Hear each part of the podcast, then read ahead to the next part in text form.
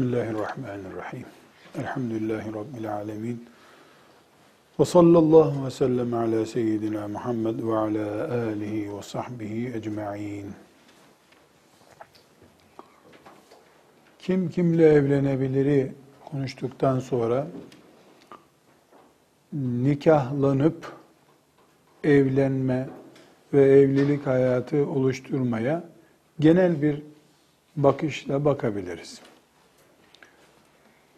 Daha sonra evlilik hayatının sorunları olarak ya da evlilik hayatının gerekli gerekleri olarak diyelim. Bunları tek tek inceleyeceğiz başlıklar altında. Ama e, umumi bir e, bakışla tekrar bir bakalım. Bizim şeriatımızda yani Müslümanlık idrakimizde evlilik nikah akdiyle başlar dedik. Akit sözleşme demektir. Nişandan söz ederken dedik ki nişanın din olarak bir değeri yoktur. Haramı helal yapmaz, helali haram yapmaz. Nişan sadece yarın ileride oluşacak bir nikaha işaret kabul edilebilir dedik. Dolayısıyla evlilik nikahla beraber başlar. Talak dediğimiz e, uygulamayla uygulamayla da sona erer. Bu sözden anlaşılıyor ki nikahın ne olduğunun bilinmesi, evliliğin ne olduğunun bilinmesi anlamına geliyor.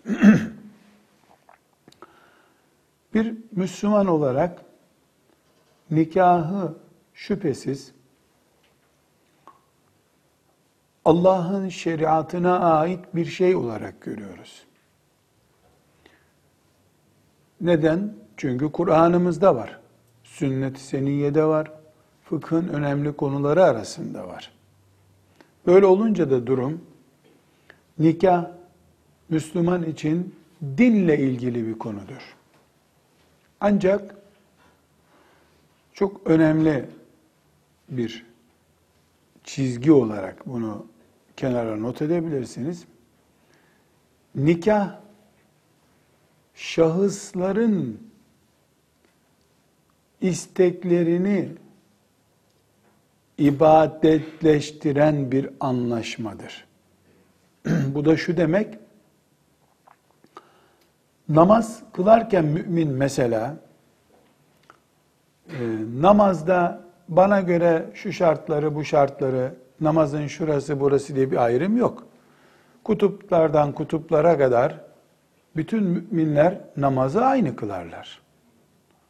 AB Müslümanına göre değişik bir namaz olmaz. Nikahta ise ana çizgileri şeriatımız belirlemekle beraber nikahlanacak olan erkek ve kadın ayrıntıları belirlerler. Namazda kıbleye ne tarafa döneceğiz, doğuya mı batıya mı diye bir karar veremezsin. Ama kaç yaşında deri rengi ne olan gibi soruların cevabını herkes kendi belirleyeceği kimseyle evlenir. Şu yaştakiyle evlenip evlenmeyeceğini şeriat karışmaz.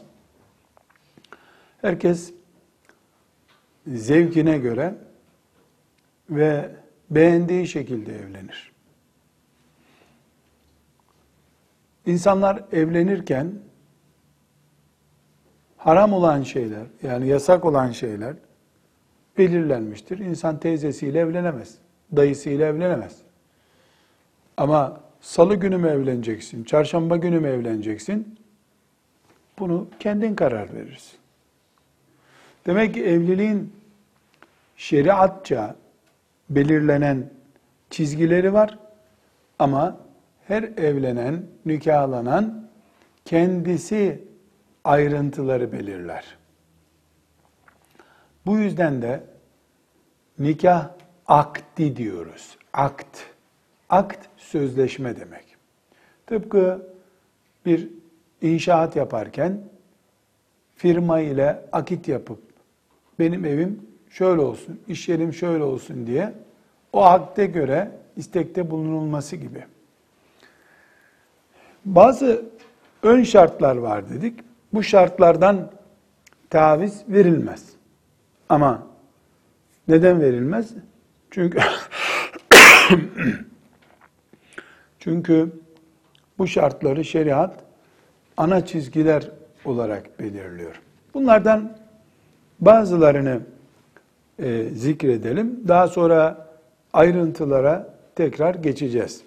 Yani şimdiki e, dersimiz bu temel ilkelerin neler olacağı konusunda olmuş olacak. Birincisi her ne kadar kadın erkek gibi mükellef yaptığının sorumlusu mesul ise de bizim şeriatımızda kadının velisi olmadan nikah akdine imza atması caiz değildir. Babası velisi ise babası, değilse babası kimse artık e, velisi o.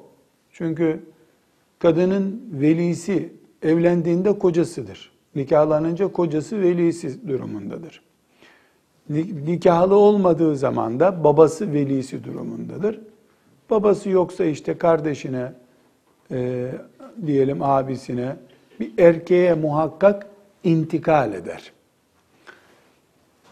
Kadının velisi olmadan evlenmesi, nikahlanması demek, yani velisinin izin vermeyeceği bir evlilik yapması demektir. Ki şeriatımız bunu uygun görmüyor.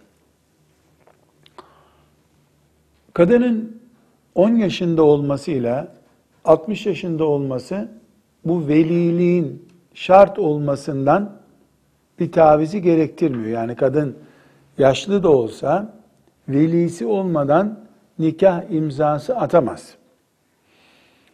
Bu konuda hadisi şerifler var. Hadislerle de sabit bir konudur. Kur'an ayetlerinden de fakihler bu konuda hükümler çıkararak veli şarttır demişlerdir. Mesela Allah Teala e, evlendirin, evlendirin diyor. E, bu evlendirme kelimesinde yani yetkinizi bu anlamda kullanın anlamı çıkıyor fakirlerin gözünde ama hadisi şeriflerde çok açık bir şekilde Efendimiz sallallahu aleyhi ve sellem velisiz bir kadının nikah kıyamayacağını buyurmaktadır.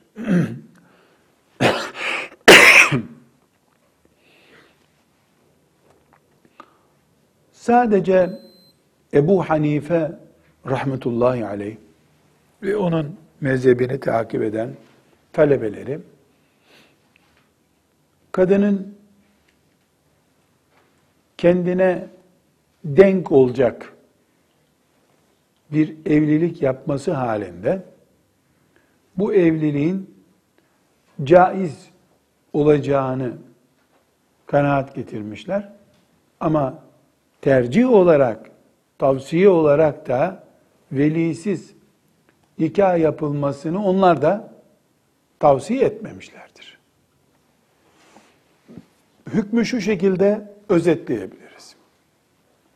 Dedik ki kadının yaşı, konumu ne olursa olsun, velisi olmadan, yani erkeği, babası, abisi, dedesi, kimse velisi olmadan gidip nikah yapması caiz değildir.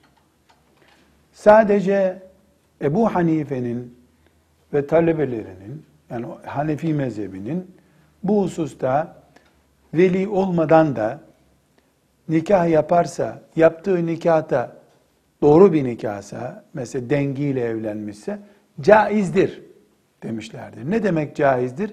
Zina değildir bu. Demek o kadar. Bereketli, huzurlu bir evlilik midir? Hayır. Onu bu şekilde tavsiye etmemişlerdir. Peki kadın konusu, kadının evliliğinin velisiz olması konusunda Ebu Hanife rahmetullahi aleyh neden böyle bir görüş tercih etmiştir? Elbette onun da kendisine göre ciddi fıkhi delilleri var. Yani Ebu Hanife ben böyle istiyorum. Şimdiki insanların yaptığı gibi ben böyle uygun görüyorum diye bir batıl söz haşa söylemiş değil. Kendine göre delilleri var. Ee, onu da reşit, mükellef bir Müslüman olarak nikahtan daha ağır şeylere imza atma hakkı var. Dolayısıyla bu konuda da hakkı var.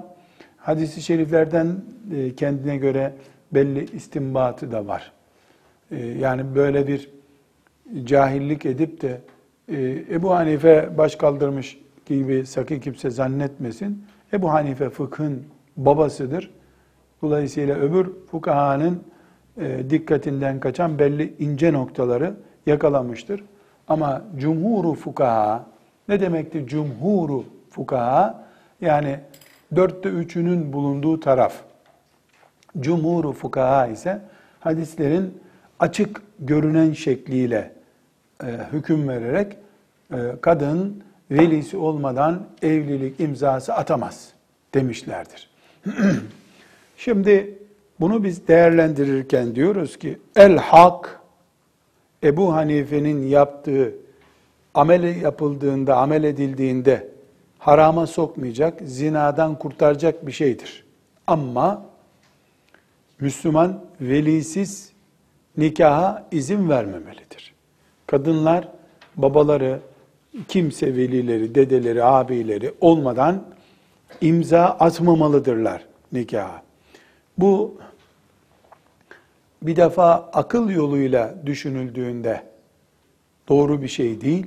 Aileden kopup tek başına bir insanın böyle yapması doğru değil. Ee, bir.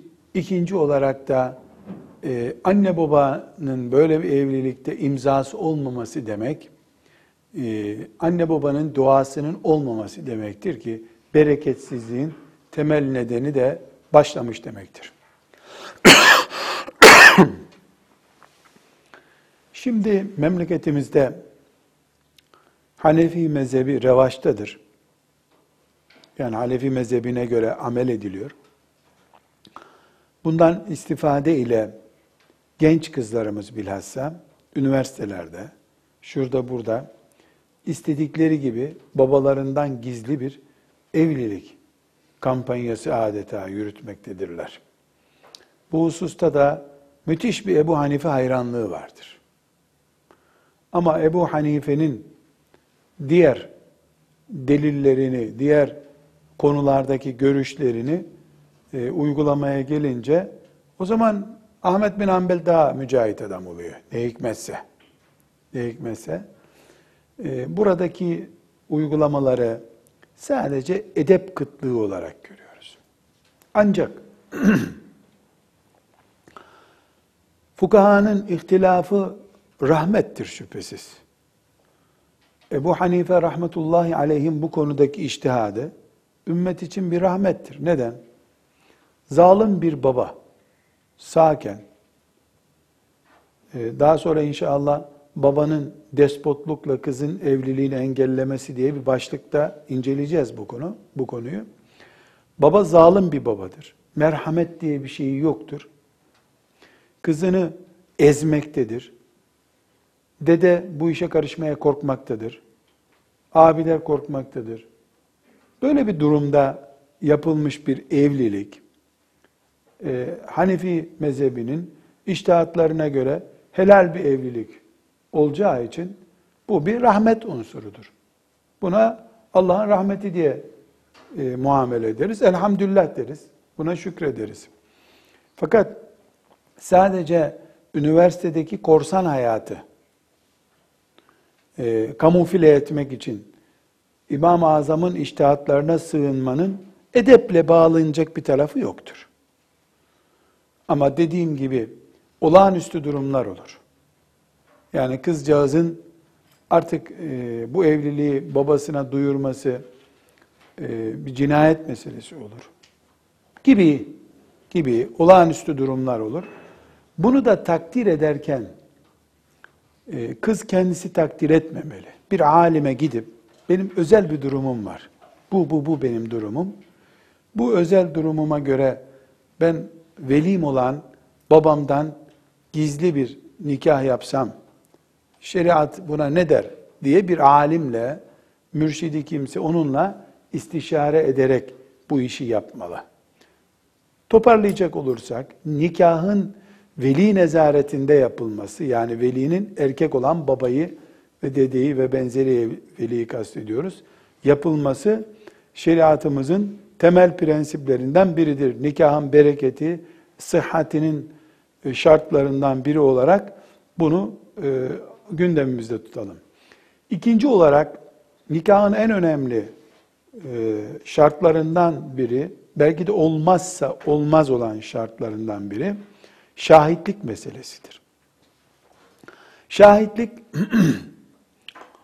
e, şimdiki dünya düzeninde e, zaten resmi devlet dairelerinde kaydediliyor.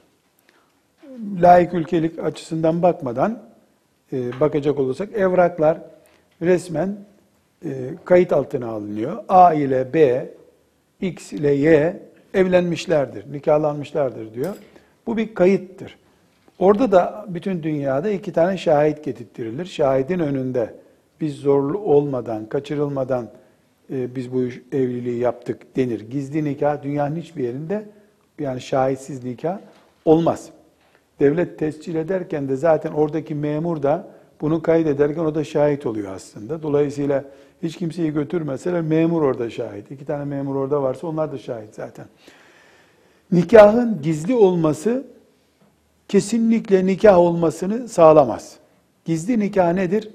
En az iki Müslümanın duyup bilmediği nikahtır. Ee, bu konuda taviz olacak, filan mezhebe göre mi şöyle, filan mezhebe göre mi böyle denecek tek bir örnek de yoktur.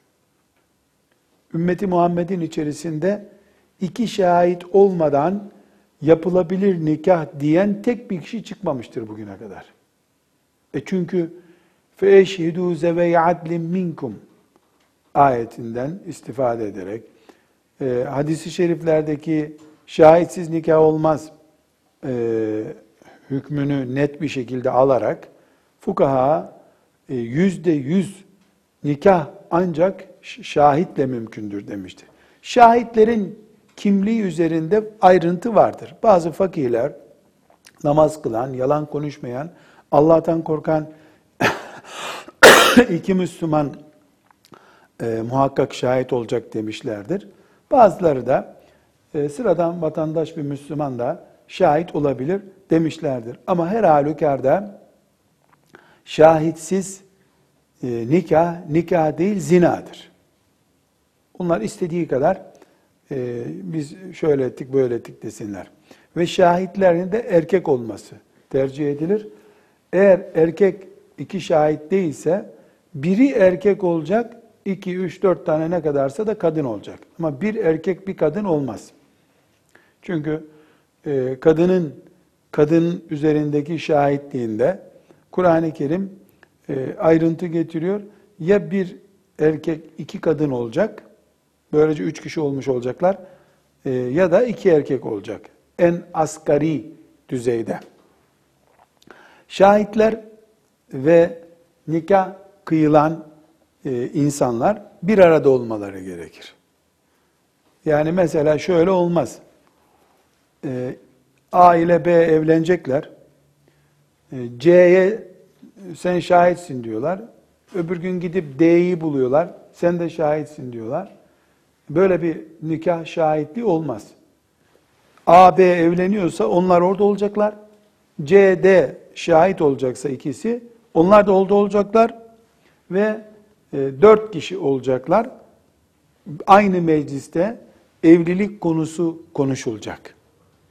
Bu evlilik konusu bu şekilde ancak caiz olabilir. Ee, peki şahitlik de sınırın en asgarisi iki kişi.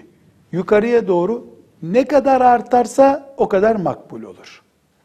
10, 100, 200, 1000, 500, 1500, 10500 ne kadarsa.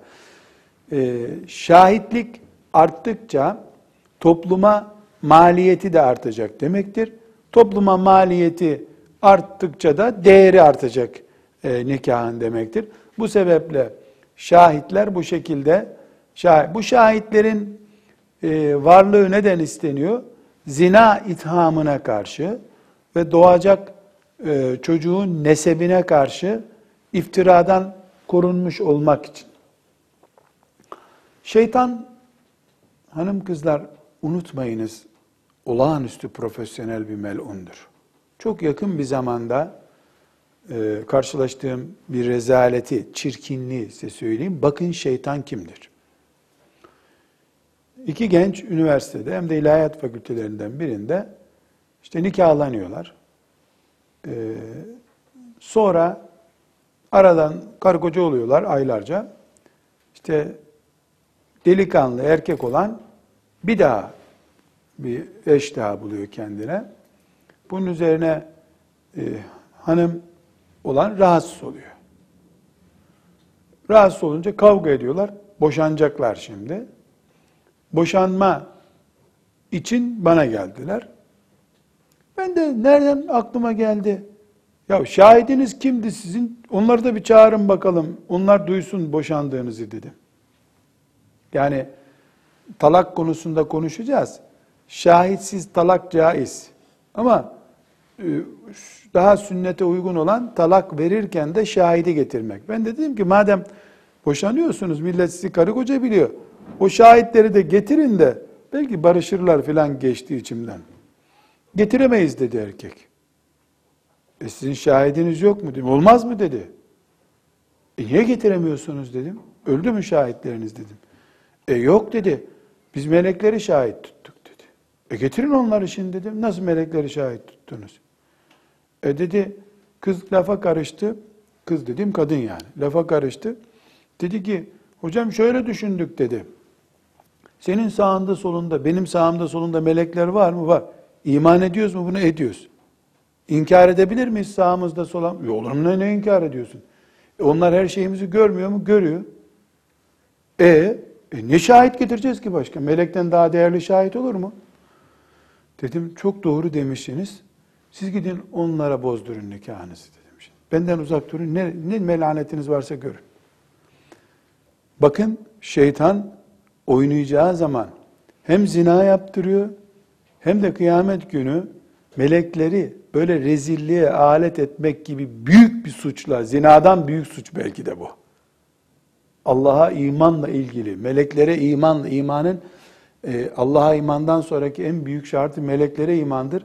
Nasıl istihza ediyor şeytan. Ve bunu da yaparak anlattı kız bana. Yani böyle müthiş bir buluş bu keşif. Tabi bir sürü hakaret ettim. Burada söyleyemem o hakaretimi. Ee, şeytan bir kere sen ipini verdin mi ona fare deliğinden de sokar insana. Şahitlik konusu ciddidir. Öbür türlü zinadır yapılan. Mesela şunu da şahit oldum.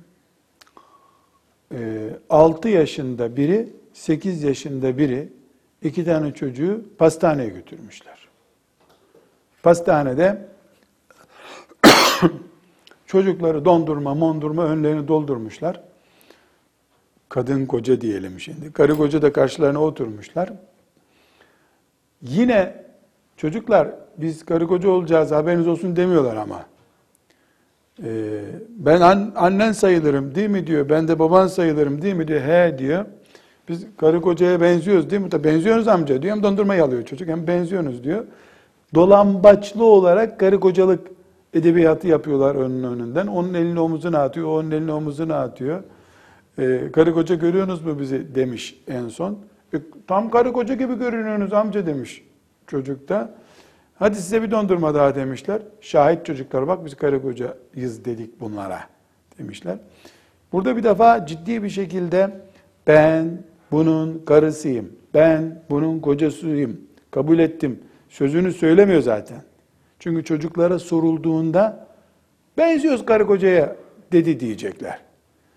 Ee, rezilliğin bir tarafı da mükellef olmayan bir çocuktan şahit olmaz. Bunu paramı çaldı diye mahkemeye götürsen mahkeme onun şahitliğini dinlemez. Mükellef değil, balik değil. Şeytan bir kere e, şuna bir tut dedin mi bunu kırmadan vermez sana bir daha. Onun için şeriattan taviz koparmaya kalkmayacaksın.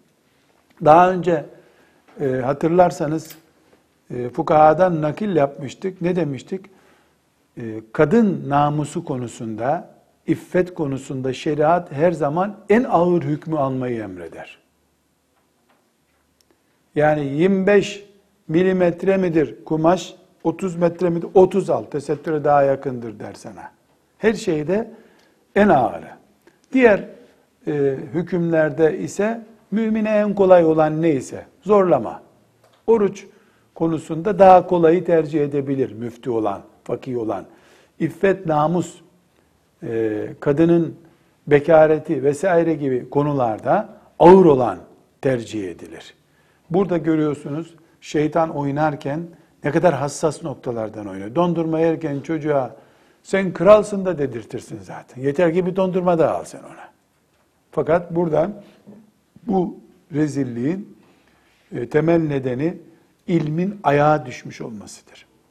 Üç makale yazana alim deniyor olmasıdır.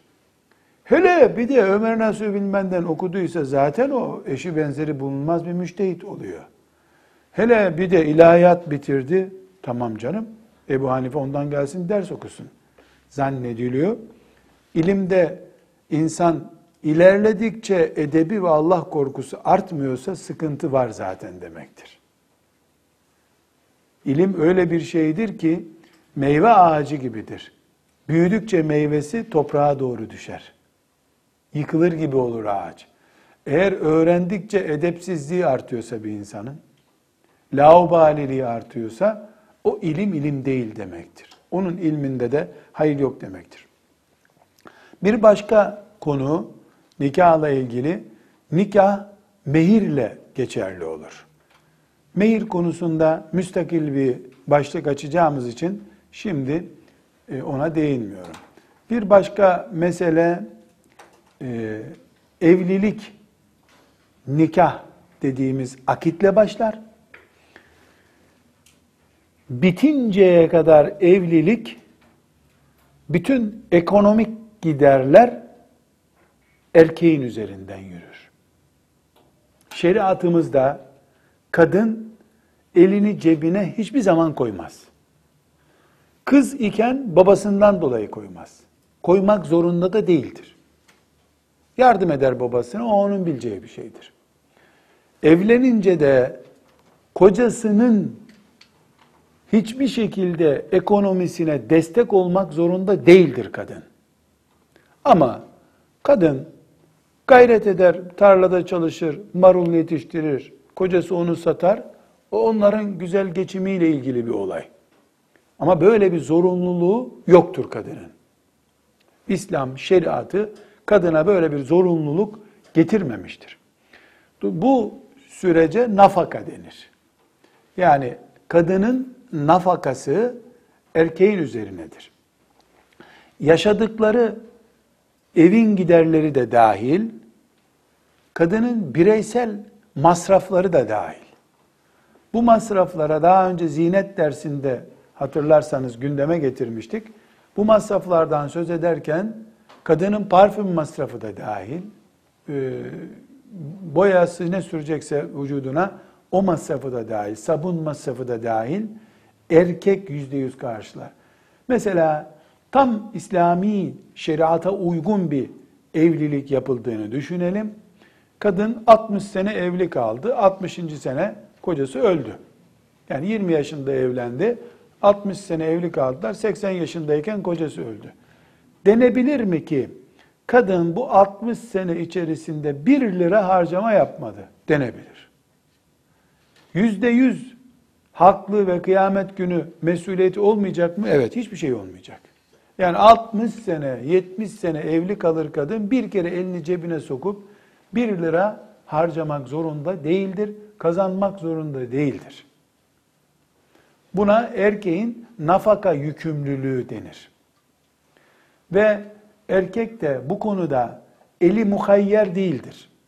Ne demek eli muhayyer? Yani e, elektrik almıyorum ben gaz yağıyla idare et. Yahut da mumla idare et evimizde. Elektrik pahalı oluyor diyemez. Örf olarak o toplum hangi standartlarda yaşıyorsa o standartlarda bir e, evlilik nafakası, geçimi temin etmek zorundadır. Mesela İstanbul'la Siirt'in bir kasabasındaki yaşam tarzı aynı değil. İstanbul'da tuvaletinden, banyosundan, oturma odasına kadar ampul bulunur, her yer aydınlatılır. Diyelim ki Siirt'in bir kasabasında da bir holün ortasında bir ampul var, tuvalette ayrı bir lamba yok. Oturma odasında yok. Onlar böyle bir hayatta. Siirt'teki kadın o hayata razı olur, İstanbul'daki olmaz. Bu evin her odasına ampul alacaksın. Bir ampul yetmeyecek büyük bir odaysa abiz alacaksın diyecek. Bu hakkı mıdır kadının? Hakkıdır. Çünkü nafakası kadının geçimi demektir. Bu geçim hem evin geçimi hem de kadının bireysel geçimidir. Bu geçimde de kadın bir lira harcamak zorunda değildir. Mesela kadının e, ayakkabısından başörtüsüne, dış kıyafetine kadar bütün e, masrafları da erkeğe mahsustur. E, bu masrafları da kadına beş senede bir bir entari alarak geçiştiremez erkek. Çünkü hadisi şerif hatırlarsanız gücü yeten erkeklere men istata'a minkumul ba'ete geçim yapabilecek durumda olan evlensin buyurmuştu Efendimiz sallallahu aleyhi ve sellem. Dolayısıyla erkeğin ya çok masraf var filan demeye hakkı yok. Çift mesai yapacaksın, evini geçindireceksin. Bu masraflardan zarureti sıkıştıracak boyuta geldiği zaman kadının boşanma talebiyle mahkemeye müracaat etmek hakkıdır. Yani şeriat mahkemesini kastediyorum. Ama adam ağır hastadır, çalışamıyor. Yani bir zaruret var ortada. Bu insani olarak tabii gidip mahkemeye müracaat etme hakkı yok ama iş beğenmiyor beyefendi. İş beğenmediği için de çalışamıyor. Çalışmadığı için de beyefendi hanımının elbisesini de almıyor. Böyle bir e, laubaliliğe şeriatımız izin vermiyor. Buna da nafaka yükümlülüğü diyoruz.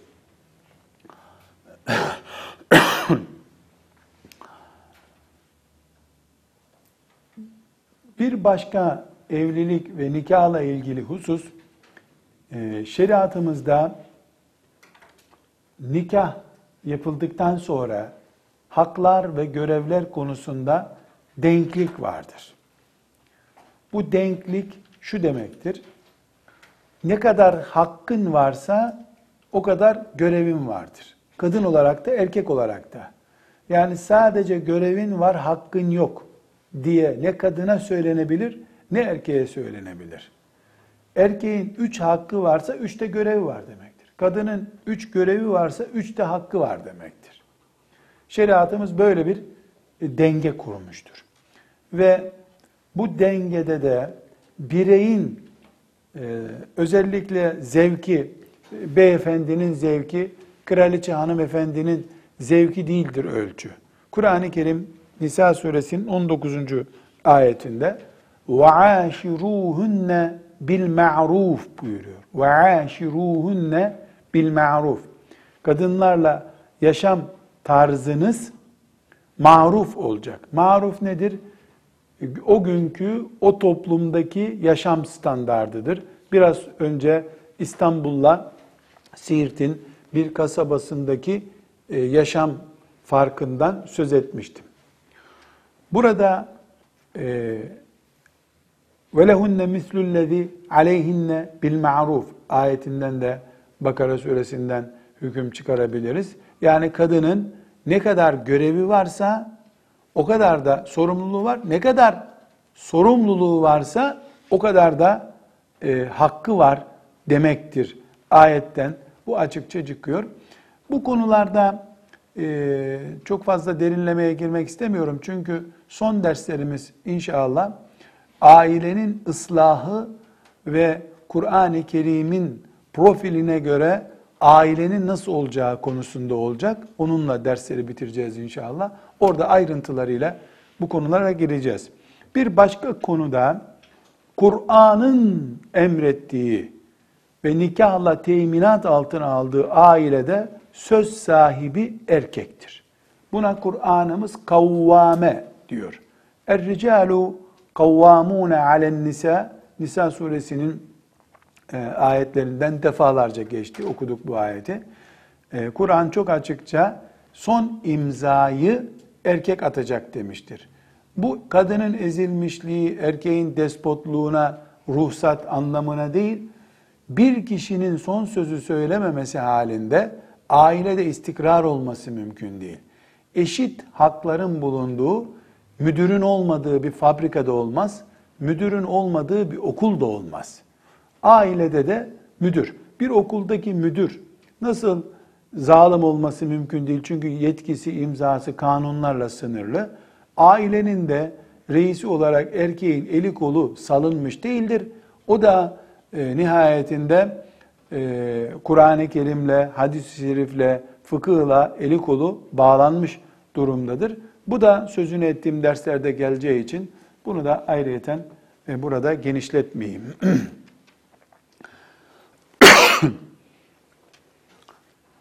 Bir başka meselemiz, dedik ki evlilik bizde nikahla başlar, talakla biter. Talak da erkeğin elindeki bir yetkidir.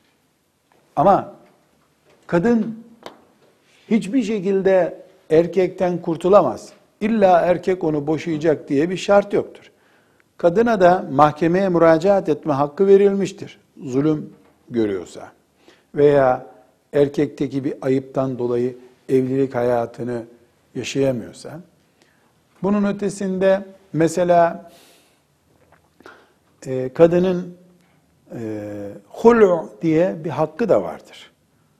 Bunu da ayrı bir konu olarak göreceğiz. Hulu kadının erkeğe e, sen madem evlilik masrafı yaptın e, beni de boşamıyorsun. Masraflarını geri vereyim boşa beni demesi diye bir özetlenecek bir durum bu.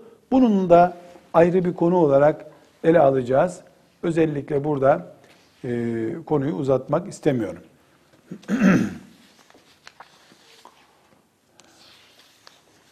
Evlilikle ilgili konuşulacak konulardan biri de hanımefendiler. Evlilikte din adamı veya hoca, alim kimse artık diye birisinin resmi görevi yoktur. Nikah kıyarken mesela. Yani nikahı hocanın kıyması gerekmez. Nikah şahitler huzurunda kadınların, kadının ve erkeğin evlendiklerini ilan etmeleridir. Şahitler uygunsa, ortamda ve sözlerde uygunsa açık bir şekilde ben seni hanımım olarak kabul ediyorum. Ben de seni kocam olarak kabul ediyorum veya ettim şeklinde bir ifade kullandılarsa şahitler de biz de duyduk tamam siz karı kocasınız dediler ve şahitler de bilinen arandığında bulunabilecek isimlerse bu evlilik bitmiştir. Hocanın orada yaptığı dua filan berekettir. Evliliğin temel şartlarından biri değildir. Bir başka günümüzde e, çok gündem olan meselelerden biri kadının çeyizi meselesidir. Şimdi kadının çeyizinden iki şey anlıyoruz. Yani anladıklarını zannediyorum. Ben dışarıdan kaval çalıyorum tabi. Herhalde doğrudur dediğim diye düşünüyorum. Birincisi kadın kocasıyla beraber ev kurduğunda işte bu masanın örtüsünü ben yapmıştım. Hayırlı uğurlu olsun. İşte kızlık hatıram bu. Bir gün illa bir şey, insanın hatıratı çok oldu mu, e, aklı kurtulmuyor ondan. Bir gün e, hafızlık yaptırdığım talebelerle kursta oturuyorum. Kapıcı dedi ki, bir bayan sizinle görüşmek istiyor dedi. Yer de uygun değildi. Ben indim kapıya. Buyurun bacı dedim. Dedi, hafızlara bir hatim okutur musunuz dedi. Ne yapacaksınız hatimi dedim. Ben dedi, e, evleniyorum dedi. Çeyizime koyacağım dedi. Ben de anladım ki mushaf satın almak istiyor. Çeyiz olarak götürecek. Ee, dedim ki biz ticareti yapmıyoruz dedim. Bende de hazırı yok. Gidin dedim kitapçılardan alın dedim. Onlar nasıl hatim yapacak ki dedi. Ya bacı sen ne istiyorsun dedim ya. Hatim istiyorum dedi. Ne demek hatim dedim. Ya dedi hafızlar Kur'an okumuyorlar mı dedi. İşte bir Kur'an okusunlar siz duasını yapın dedi. E, ama dedim çeyizime koyacağım dedin bana. E, tamam çeyizime koyacağım dedi. Nesini koyacaksın çeyizine dedi. Ya ben bir ke- po- e, başörtü vereceğim size. Boğaça gibi bir şey söyledi. Baş başörtüsünü vereceğim onun dedi. Siz hatim duasını ona üfleyeceksiniz. Ben onu saklayacağım dedi çeyizimde dedi.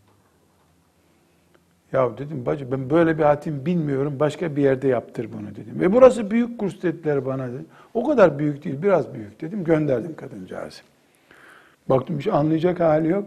Yani kadınların bu çeyiz boyutundan ne anladıklarını bilmiyorum alimallah da. Ben böyle hani lafa uzaktan karışıyorum kabul edin siz. E, çeyizin bir böyle nezaket bölümü var. İşte takkeydi, kocasına tesbihiydi. Gelirken bir poşette getireceği şeyler bir bu çeyiz var. Bir de evleniyoruz. Kız tarafının e, gelirken bir kamyon eşya getiriyor. İşte buzdolabı, mutfak takımını o aldı, yatak odasını o aldı filan. E, Buna da çeyiz diyorlar şimdi. Çünkü bir gün e, bir arkadaşımın çeyizi gidecekti. Ben de tesadüfen o çevrede bulundum. Ya bir böyle beyaz çullarla sarılmış bir kamyonet gördüm. Ne taşıyorsunuz dedim. Çeyiz taşınıyor dedi. Dedim ya nesini taşıyorsunuz koca kamyonla ya? Beş tonluk kamyon mu dedim. E çeyiz hocam dedi. Bayağı dedi çeyiz. Ben de çeyiz deyince aklıma geliyor ki böyle bir poşette gidecek bir şeyler işte dantel mantel oya moya böyle şey. Ben cahillik Allah affetsin. Dedi hocam bir, bir daha gelecek bu kamyon dedi. E, kocası ne getirecek eve dedim. O ev eşyasını getirecek dedi. Ev eşyası nedir? Elhamdülillah bir şey anlamadan gideceğim bu dünyadan Rabbime hamdolsun. Dilerim çoluk çocuğum da Allah başıma getirmez. Çok gülüyorum çünkü. İnsanlara gülüyorum. Kendim elhamdülillah böyle evlendim. Rabbim nasip etti. Elhamdülillah sebep olan babamdan Allah razı olsun. Bu benim aklımın aldığı şeylerden değil. Fakat her halükarda kadının çeyiz diye yedi kamyon eşya götürmesi de haram değil. Akılsız erkek aldıysa öyle bir kadın alsın. Niye diyeyim ben yani bu? Şey değil. Fakat hüküm olarak, fıkıh olarak bizi ilgilendiren şudur. Kadının herhangi bir şekilde erkekten mehirden başka bir şey istemek hakkı yoktur. Mehir bölümünde bunu göreceğiz. Çeyiz olarak buzdolabını da sen alacaksın bana demeye hakkı yoktur kadının. Erkek evini dizer. De, demin dediğimiz gibi örf olarak evini dizer. O eve alır eşyasını ama biz çeyiz alacağız. Çeyiz olarak sen bir tuhafiyeciye geliyorsun, bir manifaturcuya, bir de kuyumcuya, bir de beyaz eşyacıya gidiyorsun. Dolaştırma beni orada. Senin hakkın nedir? Örf olarak buzdolabı, çamaşır makinesi vesairenin olduğu bir evdir. Hangi modellerden hoşlanıyorsun onu söylersin bana. Çeyiz diye bir şey istemek hakkı yoktur kadının. İki, çeyiz hazırlamak zorunda da değildir kadın. Kadın aynen bana bakın şimdi. Ellerini böyle sallaya sallaya kocasının evine gider. Bu kadar. Çünkü gider, gittiği günde bana şimdi elbise al, benim elbisem yok, üstümdeki elbiseyle geldim der. Ya böyle bir evlilik olur mu? Olmaz tabi. Ama şeriatımız çizgileri koyuyor. Şu çizgiden bu çizgiye kadardır. Yani olmazsa olmazları, olması zorunlu olan şeyleri anlatır şeriat. Karı koca olarak onlar ikişer tır eşyayı alırlar birbirlerine verirler. Kimse buna karışmaz. Haram değil. İsraf haram değilse o da haram değil zaten. Ama her halükarda kadın şöyle ellerini sallaya sallaya yürüyerek de gider kocasının evine. Eline poşet bile almaz. Çeyiz hazırlamak zorunda değil kadın. Çeyiz istemek hakkı da yoktur. Bu iki çizgiyi bu şekilde çizelim. Çeyizle ilgili kuralları konuşuyoruz. Evet, örf olarak, anlaşma olarak birbirlerinden sen şunu alacaksın ben bunu alacağım. Hiçbir sakıncası yok. Bunlar serbest şeyler. İş resmiyete dökülürse kuralı bu. Anlatmak istediğimiz bu. Şimdi bir önemli konu mehirdir. Mehire sık sık atıfta bulunuyoruz. Mehir çok önemli bir konu. Çünkü mehir Kur'an'la sabittir. Nisa suresinin 24. ayeti, aynı şekilde 4. ayeti فَآتُوهُنَّ اُجُورَهُنَّ feriba ve atun nisaa sadakatihinne nihle ayetlerinden çok açık bir şekilde Allahu Teala kadınlara e, mehirlerini verin diye buyurduğundan e, bu konsusta pek çok da hadisi şerif var. Ümmeti Muhammed'in ashab-ı kiramdan itibaren ulemasının da icmağı var bu konuda. Mehir haktır. Burada küçük bir düzeltme yapayım hanım kızlar. Biz mehir diyorum dikkat ederseniz. E, Arapçası el mehru. E, Türkçe'de mir diye kullanılıyor. Bu telaffuz zorluğundan zannediyorum Türkçe'ye meher diye konuşmak zor olduğundan mihir diye geçmiş. Aslı mehirdir bunun. Meher.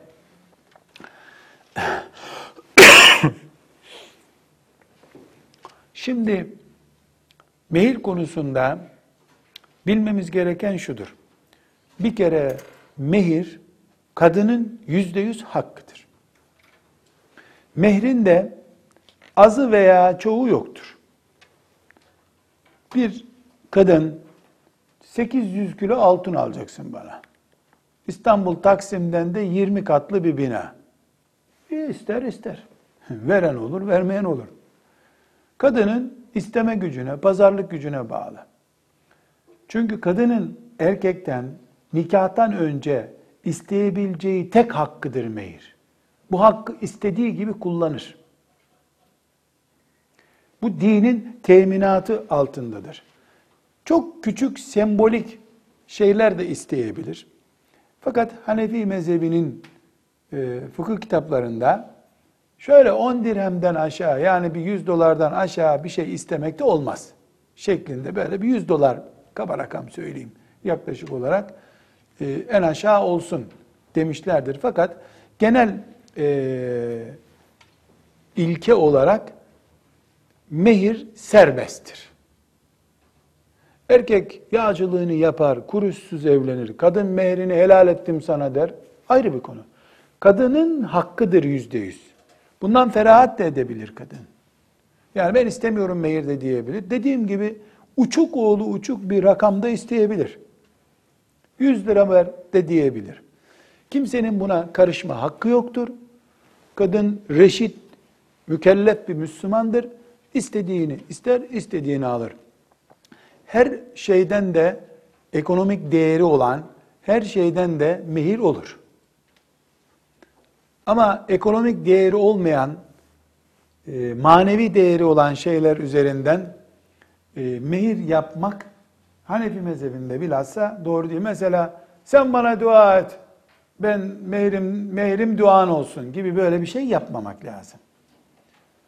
Ee, ekonomik bir değer üzerinden mehir kullanmak, mehir istemek e, sünnete uygun olandır. Kur'an-ı Kerim'in de e, emrettiği budur. Mehir, nikahın şahit gibi olmazsa olmaz şartlarından biri değildir. Mehrin vaciplerindendir. E, nikahın vaciplerindendir. Ne demek? Şahitsiz nikah yaptığımız zaman ne demiştik? Zinadır demiştik. Ama mehirsiz bir nikah yapılacak olsa bunun e, zinadır denmesi gerekmiyor. Neden? Nasıl namazın farzlarından birini terk edince o namaz olmadı diyoruz. Ama sünnetlerinden, vaciplerinden birini terk edince namazı iade etmeye gerek yok diyoruz. Biri rukun çünkü, şart. Öbürü ise rükün ve şart dediğimiz düzeyde değil. Mehir basit değil ama nikahın şartlarından da değil. Burada mehir iki türlü ödenebilir. Birincisi doğru olan da budur. Kız der ki mesela 700 gram altın istiyorum. Ver 700 gram altınımı. Düğün saat kaçta cuma günü? 5'te. 4'te getirirsin altını, gelirim düğüne. Getirmedi, gitmem. Doğru mu bu? Doğru yaptı. Ama nikah akdi konuşulurken e, ben mehrimin şimdi istemiyorum, 10 sene sonra istiyorum. Taksitle istiyorum. Ya da ben bunu sonra vereyim dediğinde peki derse kadın borca yazılmış olur. O borcu boşama anında muhakkak almak üzere istediği zaman alabilir kadın. Yani mehir anında da alınabilir nikah esnasında. Mehri muaccel, aceleden geliyor. Muaccel mehir diyoruz buna. İleri bir tarihe ertelenirse buna da mehri müeccel deniyor. Yani taksitlendirilmiş demek. Kadın mehrini aldığı zaman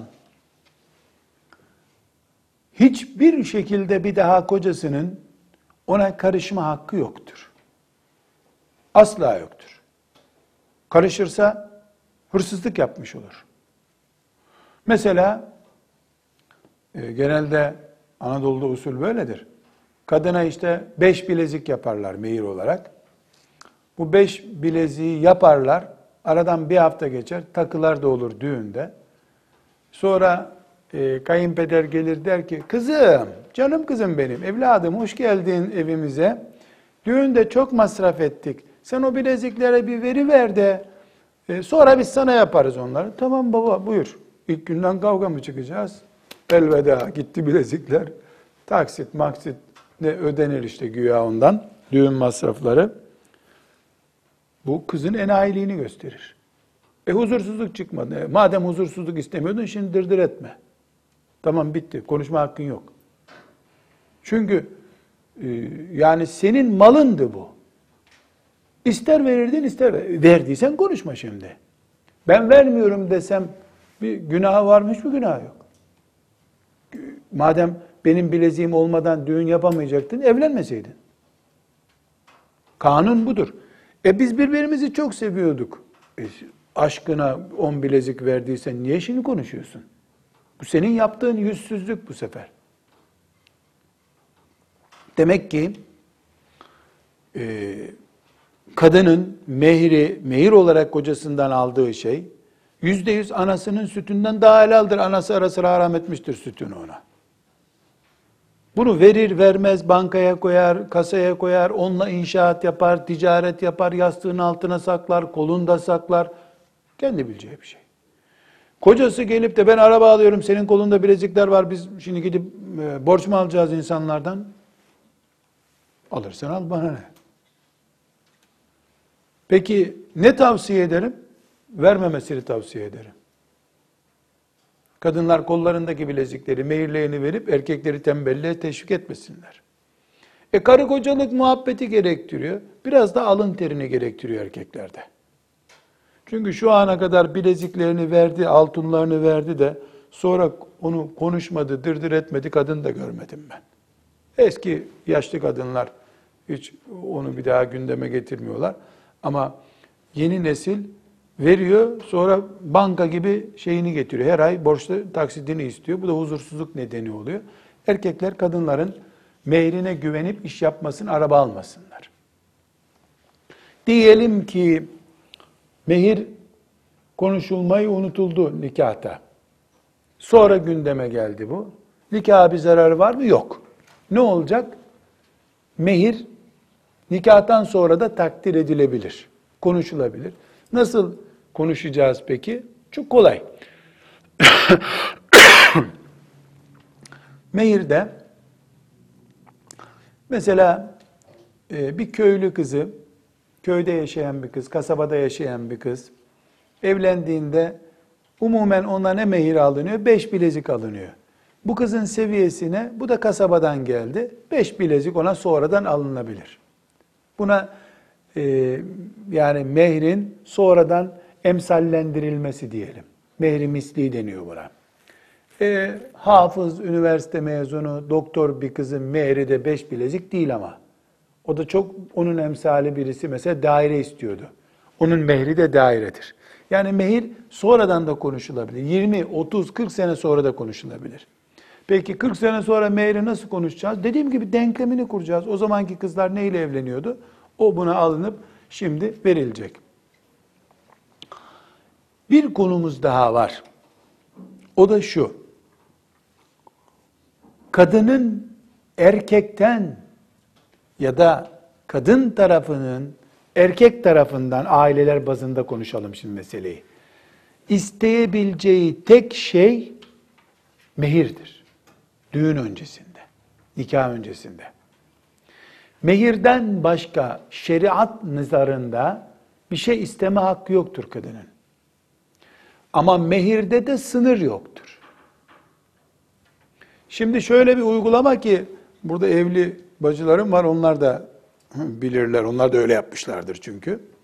Şimdi kız istemeye gidildiğinde kız e, hayırlısı olsun bakalım. Hayırdır inşallah. Bir istihare yapalım. He yapalım. E, herhalde yeşil göründü istihare. İyi iyi güzel. E bir nişan yapalım mı? E yapalım tabi. Nerede yapalım? Kuyumcuyu bir nişanlayalım önce. Doğru kuyumcuya. Nişan takıları. Güzel.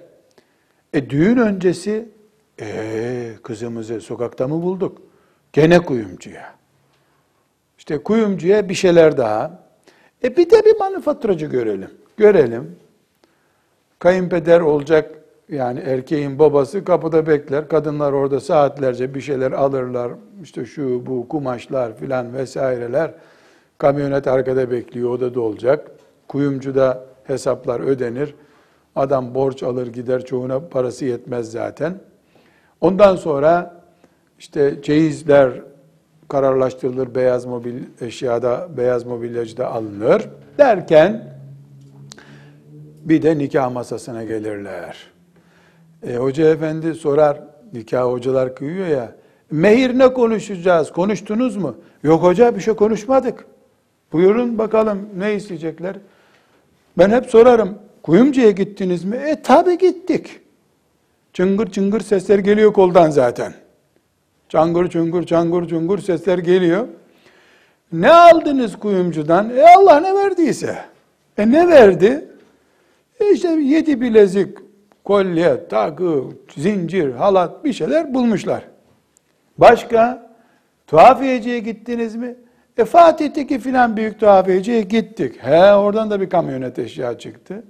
Sonra beyaz eşya. He bir de üstüne üstlük nişandan sonra gelinin abisi, kardeşi, dayısı, akrabalarına da koca koca poşetler hazırlanmış. Boğaça eski deyimiyle poğaça, boğaça mı poğaça mı neyse hazırlanmış.